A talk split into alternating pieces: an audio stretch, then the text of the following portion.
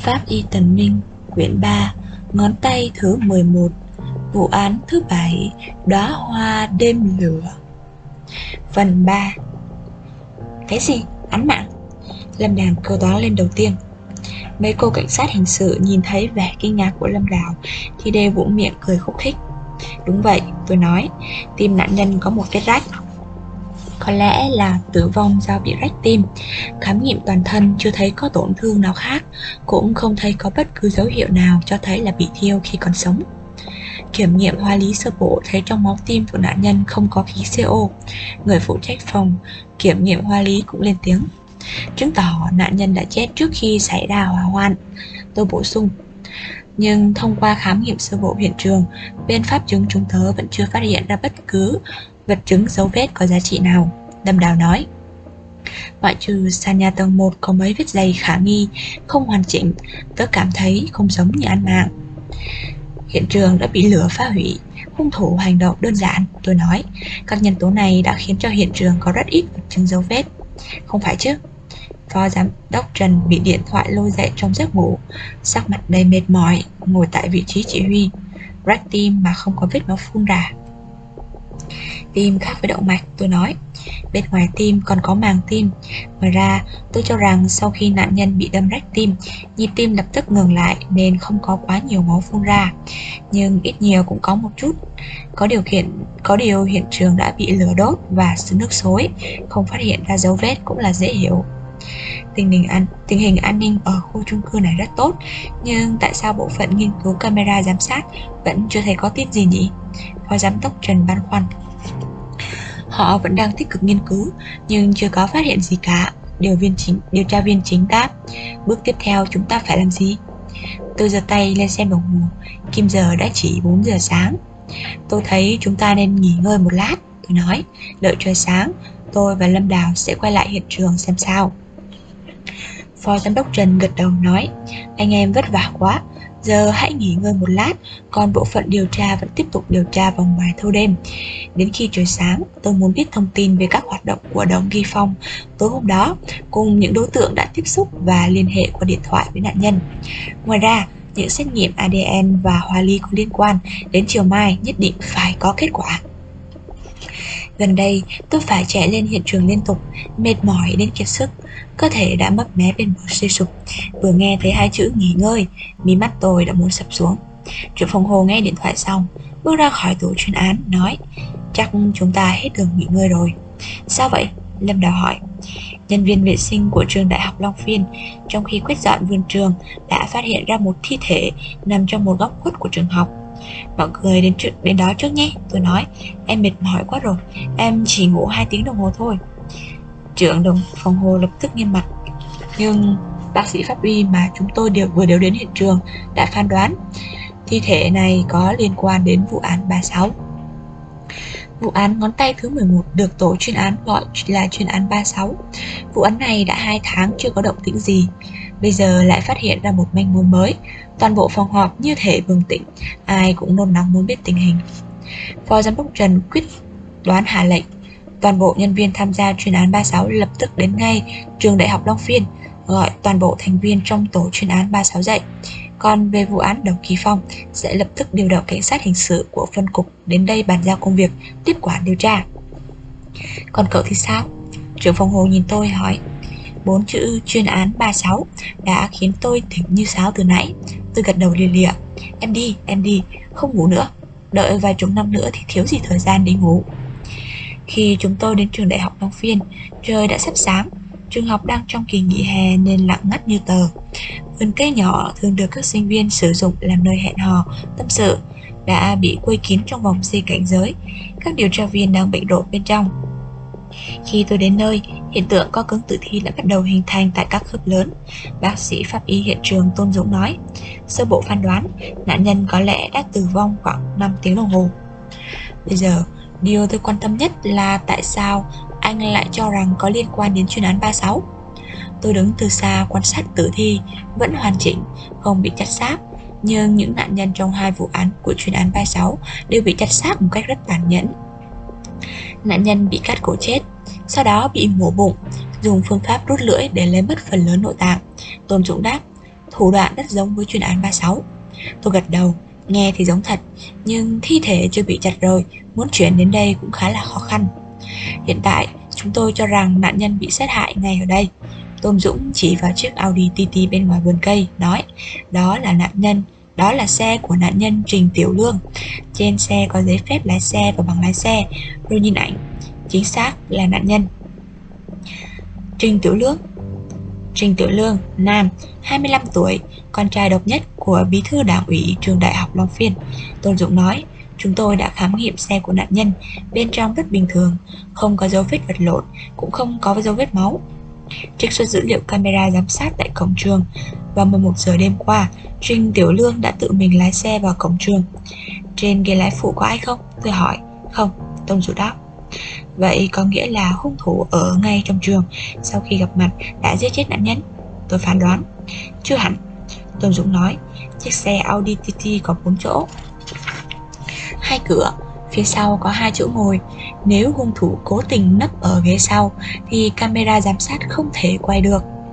Vậy khi hung thủ tẩu thoát, Camera có ghi lại được không? Tôi hỏi. Tôn Dũng lắc đầu. Trường có rất nhiều cổng phụ Xe cộ chỉ có thể ra vào qua bốn cộng đông Tây, Nam và Bắc. Nhưng người đi bộ thì có thể đi lô tắt Không có camera giám sát. Không ngoài dự đoán Lại là bị đầu độc Sau đó cắt cổ. Lâm Đào chỉ xuống mặt đất bên cạnh tử thi. Trên bãi cỏ Chi chít những vết máu dạng phun. Trên cổ nạn nhân có nhiều vết thương trồng chéo Hẳn là nạn nhân đã bị cắt đứt động mạch cổ Trong tình trạng mất hết năng lực phản kháng. Liệu có phải do hung thủ của chuyên án 36 gây ra không? Tôi lẩm bẩm. Nhìn tới hiện trường thì đây chắc chắn là địa điểm giết người. Không còn nghi ngờ gì nữa. Chúng ta đến nhà xác thôi, Trưởng phòng hồ nói. Hiện trường quá thảm khốc khiến cơn buồn ngủ của tôi tiêu tan hoàn toàn. Tôi cẩn thận chuyển thi thể và nội tạng vào túi đựng tiểu thi. Nhìn nhân viên nhà xác chuyển thi thể lên xe rồi, Tôi tháo găng tay cũng bước lên xe. Chỉ một đêm mà đến nhà xác những hai lần, Đúng là rất hiếm gặp. Sắc mặt ai cũng nặng như chì. Chuyên án 36 thình linh có thêm vụ án treo lơ lửng Cộng thêm vụ án giám đốc công trình bị sát hại vẫn đè chịu trên vai Áp lực càng thêm nặng nề. Trước đây là giết người chặt xác, vứt xác Sao lần này lại không có dấu vết chặt xác nhỉ? Tôi hỏi. Trưởng Phùng Hồ nói Có vẻ như hung thủ chặt xác Chỉ là để thuận tiện cho vứt xác Địa điểm giết người chặt xác rất có thể là ở trong nhà.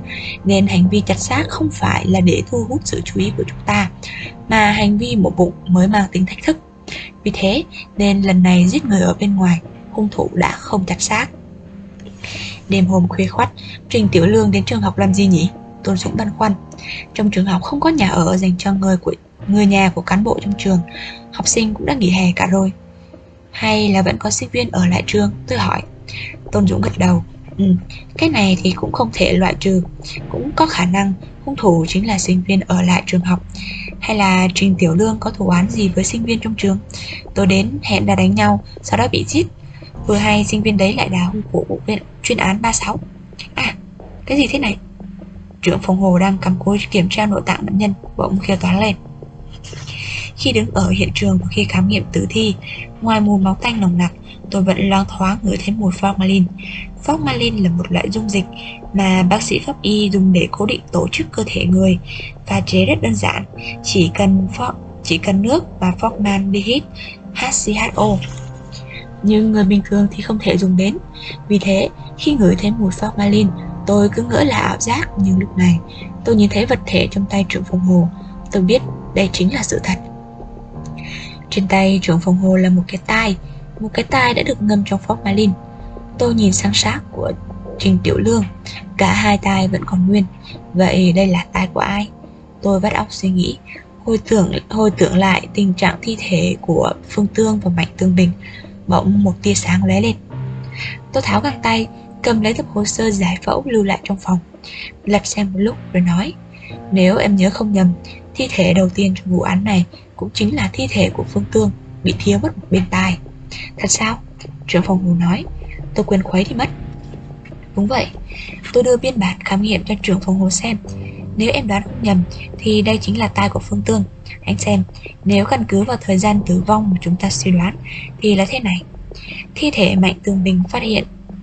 Sau nhưng lại bị sát hại trước tiên, thiếu mất một ngón tay. Thi thể Phương Tương phát hiện ra đầu tiên nhưng lại là nạn nhân thứ hai, thì thừa một ngón tay nhưng lại thiếu một bên tai. Nếu đây là chính là phương thức mà hung thủ dùng để thách thức chúng ta, thi thể của Trình Tiểu Lương thừa một cái tai thì chắc chắn sẽ thiếu mất một thứ gì đó.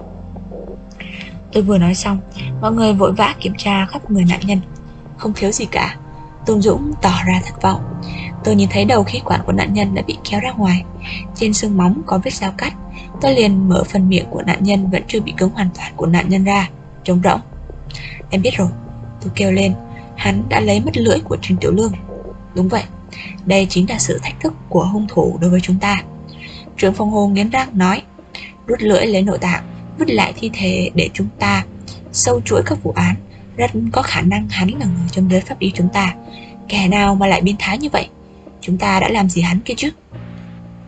Phương thức gây án rất thành thạo Tôi nói, Trên thi thể này vẫn không để lại cho chúng ta một manh mối nào hết. Chắc là vẫn phải bắt tay và điều tra các manh mối quan hệ xã hội Của Trình Tiểu Lương. Tuy rằng càng giết nhiều người thì càng dễ bại lộ, Nhưng hung thủ trước sau Chỉ dùng một cách thức giống hệt nhau. Chúng ta vẫn không thể có sự đột phá.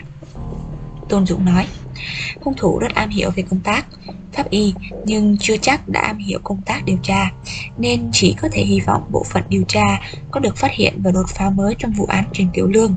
Không thể để cho tên ác ôn này tiếp tục giết người nữa. Chúng ta nghỉ ngơi một lát, đến chiều mai cả hai cuộc họp chuyên án sẽ tổ chức cùng một lúc. Trưởng phòng Hồ nói, đến lúc đó còn rất nhiều việc.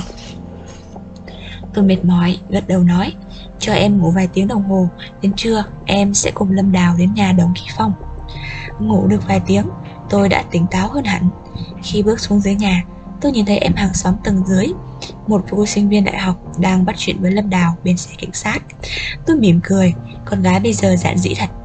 Trong khi con trai lại ngày càng nhút nhát, đúng là thời đại đã thay đổi triệt thể. Tôi không nói gì, chui tọt vào xe cảnh sát.